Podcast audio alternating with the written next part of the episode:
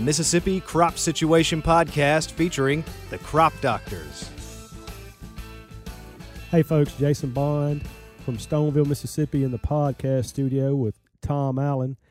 And we have Trent Irby on the line again today from Starkville. So, how, how are you today, Trent? Doing good. How about you guys? We're doing good. Good, good to talk to you again. Tom, why don't you kind of tell folks what we're doing today because it's a little bit unique compared with what we usually try to do on our podcast. Just I was going to say it's kind of the rare situation where we have a little bit of time that we can kind of plan ahead on things. So we're recording some of these podcast situations a much earlier than what we normally do. So we're talking with Trent today about early season planting situations in a soybean field type setting. Uh, so we've got no clue what's going to happen in six weeks when it comes to the weather. Yeah. So when Trent starts talking about replants, and you're listening to this, and it's 85 degrees and sunny outside, and it uh, hadn't rained in weeks. Yeah. Don't throw rocks at Trent. You can throw them at me because it was kind of my idea to do it like this. Does that get you off the hook? Man, that's fine. And Tom, if it doesn't rain for weeks, we'll still be talking about replant. No, He's that- right. that- that's I, right. I heard you say that, Tom. I was like, ooh, that's that's I'll, wrong. I'll be the only person that'll be sitting there going, "Man, it, it hasn't rained. There's there's no plant diseases. I I feel more like a hood ornament than I normally do." the odds of it being early April, just say we you're listening to this in early April, the odds of it not having rained in weeks is remarkably low in the Mississippi Delta. Exactly, and they'll want to run me out of the state if that actually happens because I'll speak it into existence at that point. Dude, all right, we got to stop. Yeah, we got to stop. shh. Uh, let's talk about soybeans, Trent. When we talked before, we kind of worked all the way up to the day of planting. We talked about varieties. We talked about seeding rates. We talked about inoculums. Uh, we talked just a little bit about technologies. Now we're up to the day when we want to start planting, and you know everything's ready to rock, calibrated. Tractors are dieseled up, seeds in the hopper. It's time to go. What are we doing, Trent? well, hopefully, we're going to get some beans planted in a good planting window. So, as much as we can do in the month of April is going to set us up for uh, the greatest yield potential. Most years, we usually will get 30 to 40 percent of our acres planted by the first of May. Some years it's less than that. Some years, rarely, it can be more than that. But hopefully, as we look forward uh, to to the future weather, we'll we'll have opportunities to get a lot of our acres in during this timely planting window. So, what's the first thing we should get back into the field and consider, Trent, just immediately after planting? Well, hopefully we're gonna we're gonna not have to worry about achieving a stand, and we can focus on getting some uh, weed control out and make sure that we get off to the right start in terms of weed management. What kind of considerations should we have for stand, Trent? What kind of hard and fast numbers are we really considering? How would you go about measuring that to determine what your stand situation is immediately after planting? Usually, we, we're going to worry about our population if we if we encounter some cold, wet weather or some some damage from uh, herbicide applications and things of that nature. Occasionally, we'll we'll have flooding situations, but those are usually all or none kind of scenarios. But whenever we need to assess a stand, we we've just got to get a good sample from across the the field that we're talking about, and and try to gauge the uniformity. Uh, when you're talking about a crop like soybeans with such high seeding rates compared to corn or cotton, uh, you know, it, it can be a little bit deceiving when you when you eyeball it in the field. For example, if you're riding down the turn row and you look at it, you can think, you know, that looks pretty good, and you catch it at an angle uh, Uh, from the turn that turn row or from the side of the field, and you can tell it's pretty thin. So the the big thing is to see do you have a lot of blank areas in the field, or is it just uniformly thin, for lack of a better way to put it, across that field to determine what the next step's going to be. Any different considerations between your alligator clay, heavier soil classes, and something that's a light silt loam? As far as differences in soil texture impact on stand achievement, Yes. yeah, he- heavier soils, our, our clay soils, we if we get these cold, wet situations, we, we may have some problems with some, some germination, and those may be those can be fairly uniform when, when they come up, but but thin. And then of course when we get different soils, especially crack uh, soils that'll, that'll crust over, you know that's just a, a different situation altogether from the other end of the of the weather spectrum. That may be a hard pounding rain that turns off really hot the next day and and keeps us from getting a stand that way. So there's lots of lots of environmental conditions that will impact what our final stand is going to be. And it's rare in Mississippi that we get ideal growing conditions to where we don't have to worry about those environmental conditions, you know, to some degree or another. Two questions related to this, and one I know you have an answer to, and one is probably more vague. But the first one, because I know you've done a lot of work on this, assuming uniformity, what's your drop dead number to keep a stand? And then my second question is, how do you judge uniformity? Because that's obviously a moving target. I think I'll answer the second one first, if that's okay. Sure. The how, how to how to address the, the uniformity thing. It's one of those things that, that when I'm in that situation, I try to to get the big picture of the field. Like I said a minute ago about looking at it from the turn row versus versus uh, an angle from the side, and then just walking the field and and just finding those areas that that are the thinnest, to put it politely, I guess. There there's not that many beans coming up and you can do a stand count there. And then you can go to other areas of the field that look more normal, do some stand counts there, try to try to average everything out the best you can. There, there's no one size fits all answer for it, and a lot of it's just instinct with with that field and, and the and the history with that field and what what our producers know that that field can do. As far as numbers to keep in, in terms of total population, that's going to vary by planting date. So if we're having this conversation on, on April the 15th, we're still right in on top of the, the ideal planting date uh, range. So uh, you may be better off to, to tear it up and, start all the way over and, and just just try to get your ideal uh, population the first time.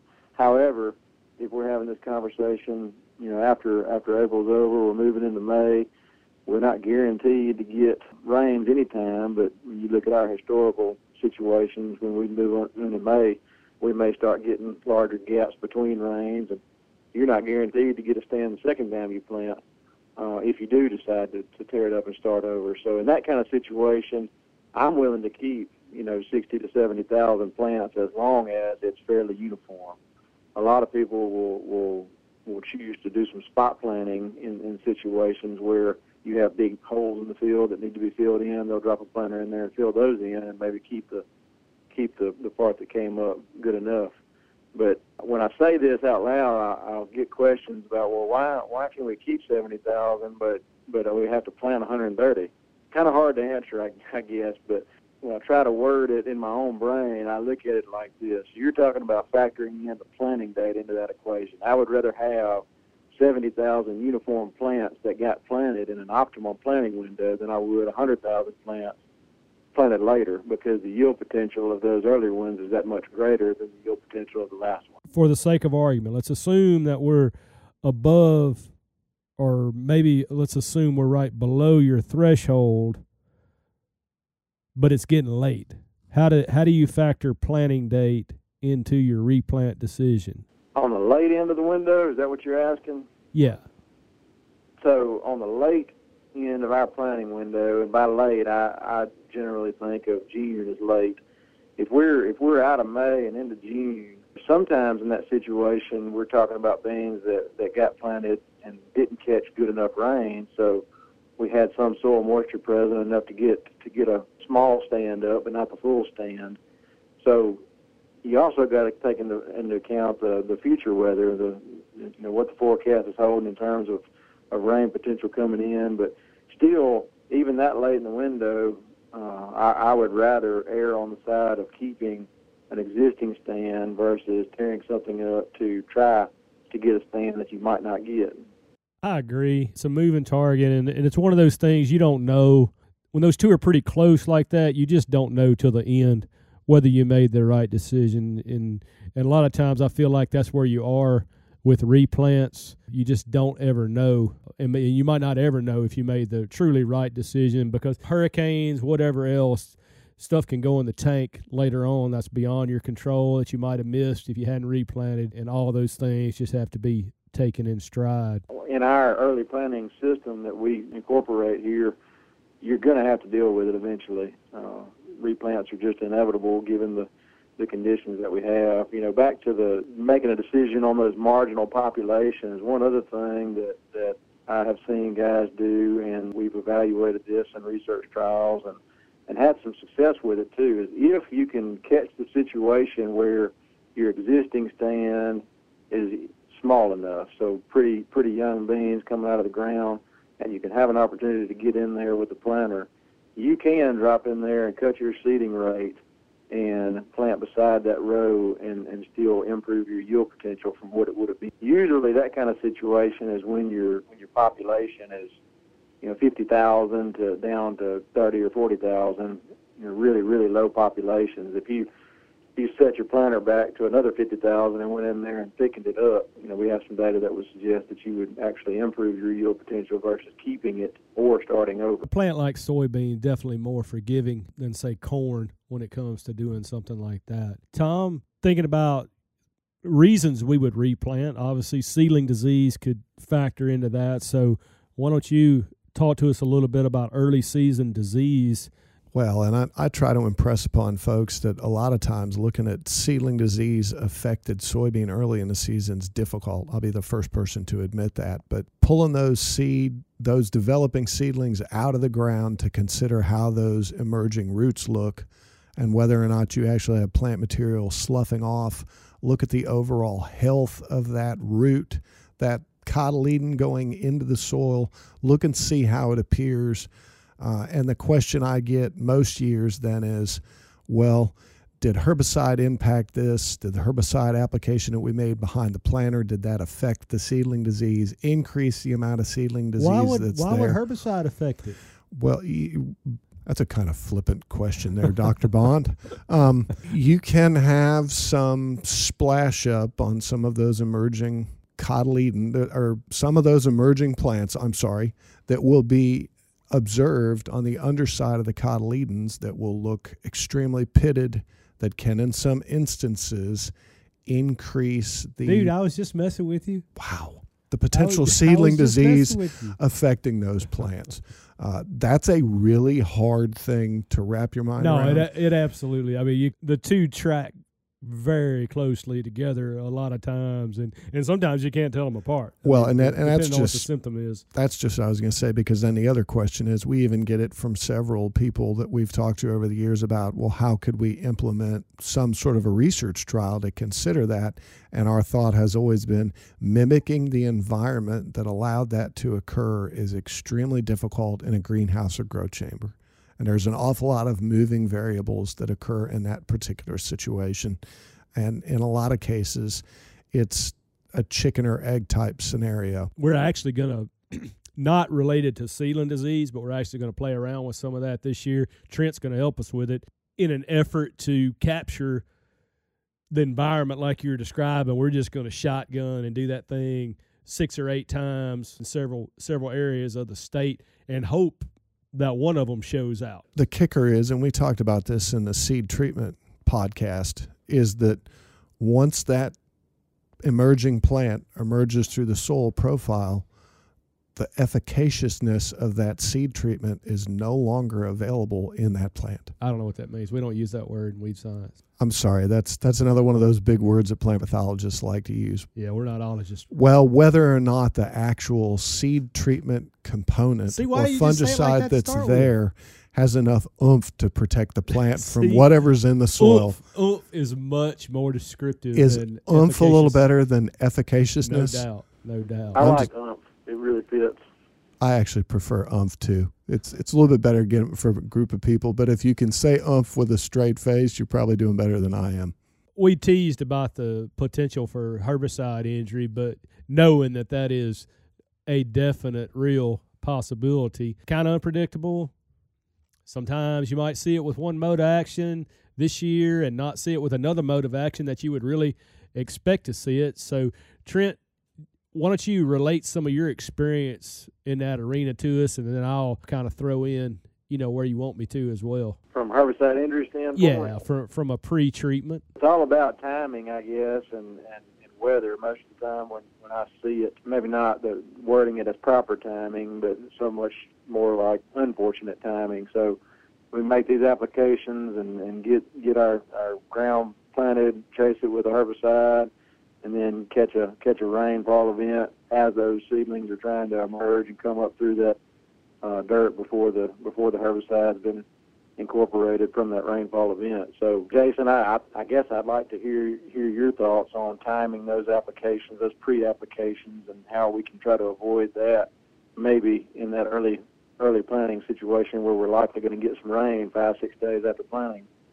Like I mentioned a minute ago, the mode of action definitely factors into it. There's certain modes of action that are just pretty much safe and you don't have a lot of concern. And there are others that have a pretty long and unfortunately sometimes colorful history with causing injury. You know, metribuzin's one. I mean, we know going back years ago where it was, well, I don't know if it was the foundation herbicide, but it was certainly a foundation herbicide prior to the premixes that it's a part of now. The rate was much, much higher than what it appears at in some of the premixes in modern times.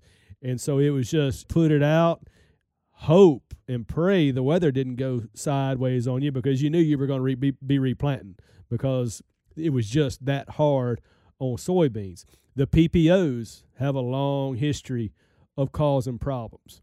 And I mentioned too a minute ago that you know you might see one one year and not the other one. And I was thinking specifically when I said that about PPOs and about metribuzin because I've seen a lot of the products that contain metribuzin cause a problem one year and the PPOs not, or vice versa, or maybe see PPO injury in, in part of the state and metribuzin injury, injury in another part of the state with really no rhyme or reason to it other than generally poor weather conditions. And so when you start to think about injury from a pre herbicide treatment, there's two different ways that that shows up.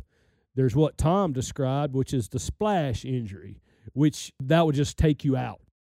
If the stars align against you, that one will just put you back to square one uh, or has the potential to put you back to square one. And then some of them you just have regular herbicide injury, which is the plant taking up that herbicide as a targeted plant would and just getting a little bit too much and producing some symptoms of varying levels of severity may be bad enough to kill some plants, may be bad enough to cause a replant, but the, the two are not the same. And usually, when you see the splash injury, you're going to see it on the stem, you're going to see it on the undersides of the big, thick cotyledons or that unifoliate leaf, and it's going to be like Tom described. It's going to can look a lot like seedling disease or certain certain symptoms of seedling disease. If you go back 10, 12 years, a big effort that we made in our recommendations, this was, you know, pre-Xtend, pre-enlist, but a big effort that we made in regards to trying to avoid some of this was making our pre-application before we planted. Because most of those treatments, if you get an incorporating rainfall on them, before that seedling breaks the soil, then they're almost always completely safe.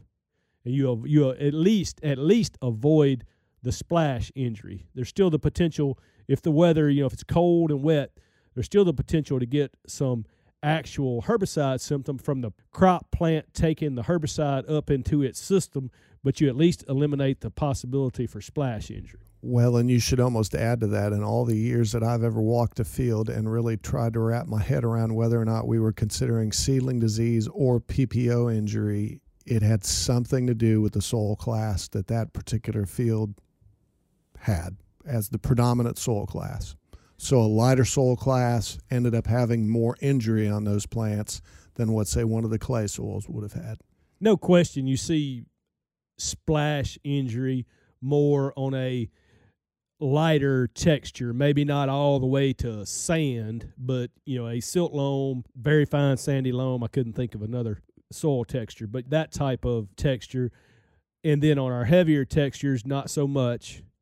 But then the other component to that, Tom, is if a field is a heavier textured, then it's almost guaranteed that it is stale seed bed to some degree you know, whether that's a fall stale seed bed or an earlier spring stale seed bed. But seed bed is most likely going to be settled. And for sure, we do a lot of stale seed bed on lighter textured soil, but there's still the possibility that maybe we ran a do all or something like that to rough it up in front of the planter. Well, we'd like to thank our listeners again. We certainly appreciate the time that you give to us on a weekly basis to uh, present this information and think it's important for the Mississippi State University Extension Service. And as always, if, if you need to get in touch with us, you know, feel free to track us down. Trent, we appreciate it. Thanks, guys. Tell the family we said hello. Absolutely. Same here. The Mississippi Crop Situation Podcast is a production of Mississippi State University Extension.